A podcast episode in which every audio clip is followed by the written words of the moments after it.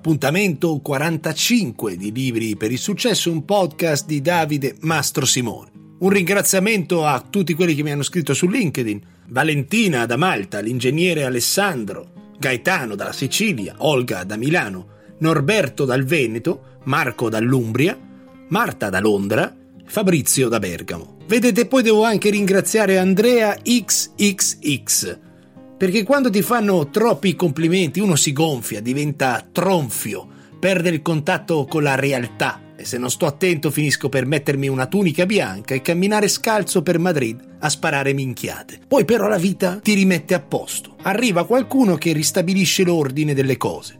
Infatti il caro Andrea XXX, usando il formulario del sito, mi ha scritto Davide, virgola, vaffanculo. Che classe. Oggi parliamo di principi lo facciamo con Ray Dalio e il suo libro Principle, Life and Work. Il concetto che Dalio ci propone è il seguente. Ognuno di noi deve affrontare ogni giorno una pletora di situazioni. Senza dei principi, intesi come modelli di pensiero, siamo obbligati a reagire come se fosse sempre la prima volta che affrontiamo le circostanze che ci succedono. E sovente ci ritroviamo a fare gli stessi errori, senza imparare, e ripeterli per tutta la nostra vita. Con una serie di principi predisposti e chiari nella mente possiamo affrontare ogni evento che ci viene incontro, usandoli come una specie di manuale di istruzione, sapendo sempre cosa fare e come farlo. Dalio ci dà i suoi principi, ma anche un metodo per trovare i nostri. È un libro che fa pensare, riflettere. L'ho trovato estremamente piacevole. Premessa. È un mattone. Se vivete al secondo piano senza ascensore ve lo portano su col montacarichi o il messaggero vi chiederà di scendere a prenderlo e saranno cazzi amari. È come se fossero tre libri in uno. Infatti si divide in tre parti e l'autore, prima di addentrarci in questa fitta giungla di pagine, ci spiega come leggerlo e cosa leggere. La prima parte è la sua storia, il suo cammino, e racconta molti fatti e avvenimenti della sua vita, una specie di autobiografia. Può essere di interesse per qualcuno, meno per altri spiega come ha trovato i suoi principi e come ha imparato dagli errori. La seconda parte parla dei principi che possiamo applicare nella nostra vita. L'autore stesso ci indica che questa parte centrale del libro è il cuore del testo. La vera essenza è la parte più importante per noi lettori che vogliamo estrapolare il succo del suo insegnamento. La terza e ultima parte racconta i principi che ha usato nella sua azienda, quindi tutta una serie di processi, sistemi, meccanismi che erano applicati al suo lavoro, alla gestione dei suoi impiegati. Pertanto chiunque abbia un'azienda può trovare di grande valore questa parte. Il grande scrittore francese Daniel Pennac sostiene che non finire un libro è uno dei dieci diritti del lettore. E lo stesso autore scrive in una breve nota che non si offende se saltiamo direttamente alla parte centrale del libro. Quindi, dato che lui non si offende, io sono saltato direttamente alla parte centrale del libro. Ho sfogliato la prima parte, ma conoscevo Dalio. Ho visto tanti dei suoi video, interviste, è un personaggio che mi piace tanto.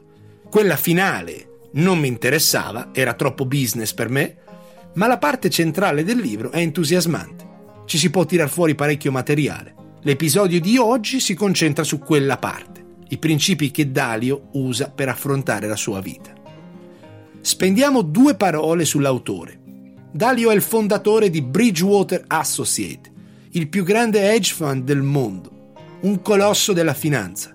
Stiamo parlando di un uomo che vale 20 miliardi. Io ho una regola. Se uno scrive un libro per soldi, non lo leggo.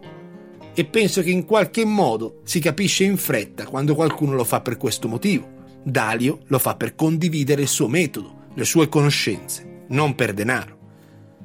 All'anagrafe Raimondo Dalio è figlio di un musicista jazz italo-americano, è uno dei nostri Pensate che a 12 anni, mentre fa il portamazze in un campo da golf per tirar su qualche soldo, investe 300 dollari in una compagnia quotata nella borsa statunitense. Grazie al fatto che lui passava tanto tempo con dei ricchi investitori lì al campetto e triplica il ritorno sull'investimento. Quello che si chiama il ROI, se volete fare figo. A 18 anni ha già un portafoglio di azioni di migliaia di dollari. Io a 12 anni giocavo con i Master e con i GI Joe crea il suo fondo di investimenti nel suo appartamento e la sua carriera vola. Piccolo aneddoto per dare atto di che classe di personaggio abbiamo davanti. Nel 1982, il mio anno, Dalio punta su una crisi. Dirige il suo fondo a investire sul crollo dei mercati, ma non crollano, anzi si sollevano ed entrano in un ciclo di crescita che dura anni. Perde tutto. Deve licenziare le persone che lo hanno accompagnato. È una situazione che farebbe tremare chiunque. Per lui è un errore dal quale imparare. Nel 2008 la sua azienda, dove ovviamente lui fa da timoniere, aveva previsto la crisi dei mutui subprime e di conseguenza è una delle poche entità finanziarie a guadagnare una marea di soldi mentre la maggior parte delle aziende del settore si sgretolava. Questo impara per davvero dagli errori. Piccola parentesi, io nel 2008, se andate a vedere il mio LinkedIn, ovviamente mi dedicavo al settore dei mutui. Se uno è coglione non ci può fare niente. Bando alle ciance, iniziamo. L'autore ci svela il suo segreto. Non è stata la conoscenza a portarlo in alto, bensì il suo personale modo di affrontare tutto quello che non conosceva. E lo ha fatto usando dei principi, che sceglie di condividere perché crede fermamente che chiunque, applicandoli, può arrivare a raggiungere le proprie mete. I principi sono dei modi intelligenti per gestire le cose che ci succedono ripetutamente. Esistono principi per ogni cosa. Il libro è pieno zeppo. Se vi piace questo metodo potete approfondirlo perché ce n'è tantissimi. Io ne tiro fuori alcuni, quelli che mi hanno colpito di più. Il primo. Diventa un iperrealista. Secondo Dalio non c'è niente di più importante che comprendere come funziona la realtà. È qualcosa di pratico e meraviglioso. Uno potrebbe pensare, ma allora i sogni, le speranze svaniscono nell'iperrealismo? Assolutamente no ma manca una componente per realizzare i tuoi sogni. Se tu cerchi di raggiungere qualunque meta in una realtà che tu vorresti, sei in un livello sbagliato. Devi raggiungere le tue mete nella realtà che ti circonda. Non quella che vorresti, ma quella che è. Quindi se vuoi una vita di successo, la formula che Dalio ci dà è questa. Sogni più realtà, più determinazione, uguale vita di successo. Successo ovviamente qualcosa che deciderete voi cosa significa. Può essere vivere davanti al mare, o in mezzo alle montagne con poco, o viaggiare in un jet privato, o avere una famiglia numerosa. Sicuramente dovete fermarvi e capire che cosa volete dalla vita, cosa vuol dire per voi avere successo. È una riflessione completamente personale. Una delle leggi fondamentali della natura è che per aumentare la nostra forza dobbiamo spingerci oltre i nostri limiti ed è doloroso. L'uomo, diceva Jung, ha bisogno delle difficoltà. Sono necessarie per la nostra salute. Il dolore è un indizio. Dietro il dolore c'è la crescita. Istintivamente evitiamo il dolore a ogni costo, invece di usarlo a nostro vantaggio. La paura del dolore ci porta a non fare certe cose, a non andare oltre, ma è un limite.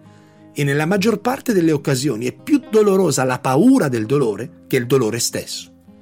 Pensate, io ho un'abitudine, faccio docce ghiacciate tutti i giorni.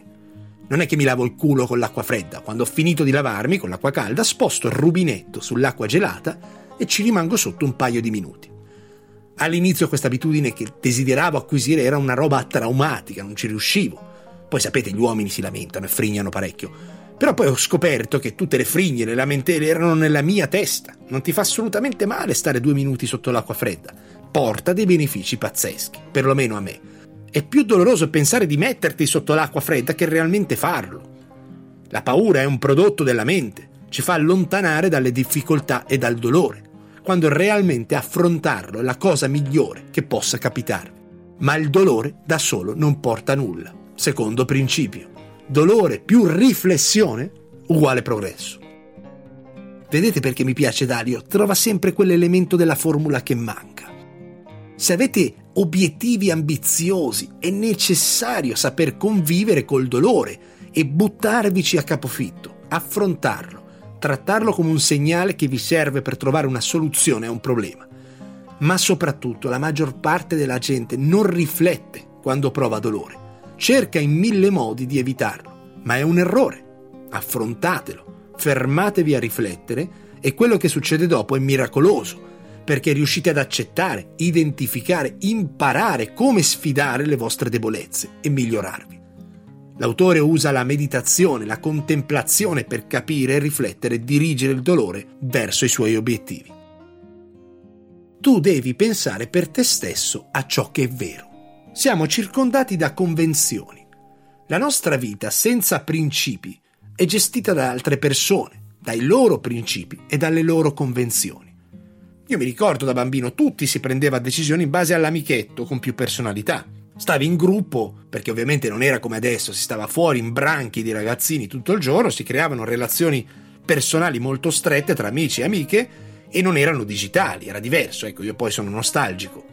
Personalmente ho iniziato a pensare che cosa era vero e quali fossero alcuni dei miei principi tardi nella vita. Piccolo aneddoto, un giorno forse avevo 7-8 anni, ecco, non mica stigo, ero piccolino. Giocai un torneo di calcio con la mia squadra, con la gente della mia età. Successivamente toccava la squadra più grande, che però era in difficoltà numerica, gli mancava qualche giocatore. Allora l'allenatore chiese a me e a un altro, il mio miglior amico in quel periodo, con il quale ho passato l'infanzia, poi i cammini si separarono, io andai all'università, lui a San Vittore. Tutto questo successe in 20 secondi. L'allenatore guardò il mio amico, gli disse: Vuoi giocare con noi, con i più grandi? Lui dice: No, no, a me che cazzo me ne frega, io non gioco. Per qualche ragione, per qualche convenzione. Poi l'allenatore guardò me e io la cosa che volevo fare più di qualunque altra era andare a giocare un'altra partita, perché a sette anni sei di ferro, non ti stanchi mai, ne vuoi fare 30 di partite. Però risposi subito, senza pensare, no no, a me che cazzo me ne frega, io non gioco. Passai un po' di tempo, ovviamente, prima di riflettere e capire questa cosa. Io non sapevo cos'era vero, non sapevo agire pensando nei miei principi a quello che volevo io, però questo aneddoto, questo esempio, io lo vedo spesso anche in adulti in persone serie, educate, laureate, professionisti, professionali, esperti. Non è una questione di età. Se non hai delle convinzioni tue, finisci per vivere quelle degli altri. Nessuno nasce con un istinto tale da sapere cosa è vero e cosa no. Non siamo dei gatti, loro lo sanno. Noi lo scopriamo durante il cammino. Assumersi le responsabilità dei risultati. Vi troverete davanti a così tante situazioni, a un numero spropositato di decisioni da prendere. Spesso ci sono tante variabili che condizionano i risultati che otterrete da queste decisioni. Ma l'autore è convinto di una cosa. Qualunque siano le circostanze che la vita vi mette davanti, ci sono molte più possibilità di avere successo e vivere una vita piena se ci prendiamo la responsabilità totale delle decisioni che prendiamo e dei risultati che otteniamo invece che cercare di nasconderci dietro le variabili che non controlliamo.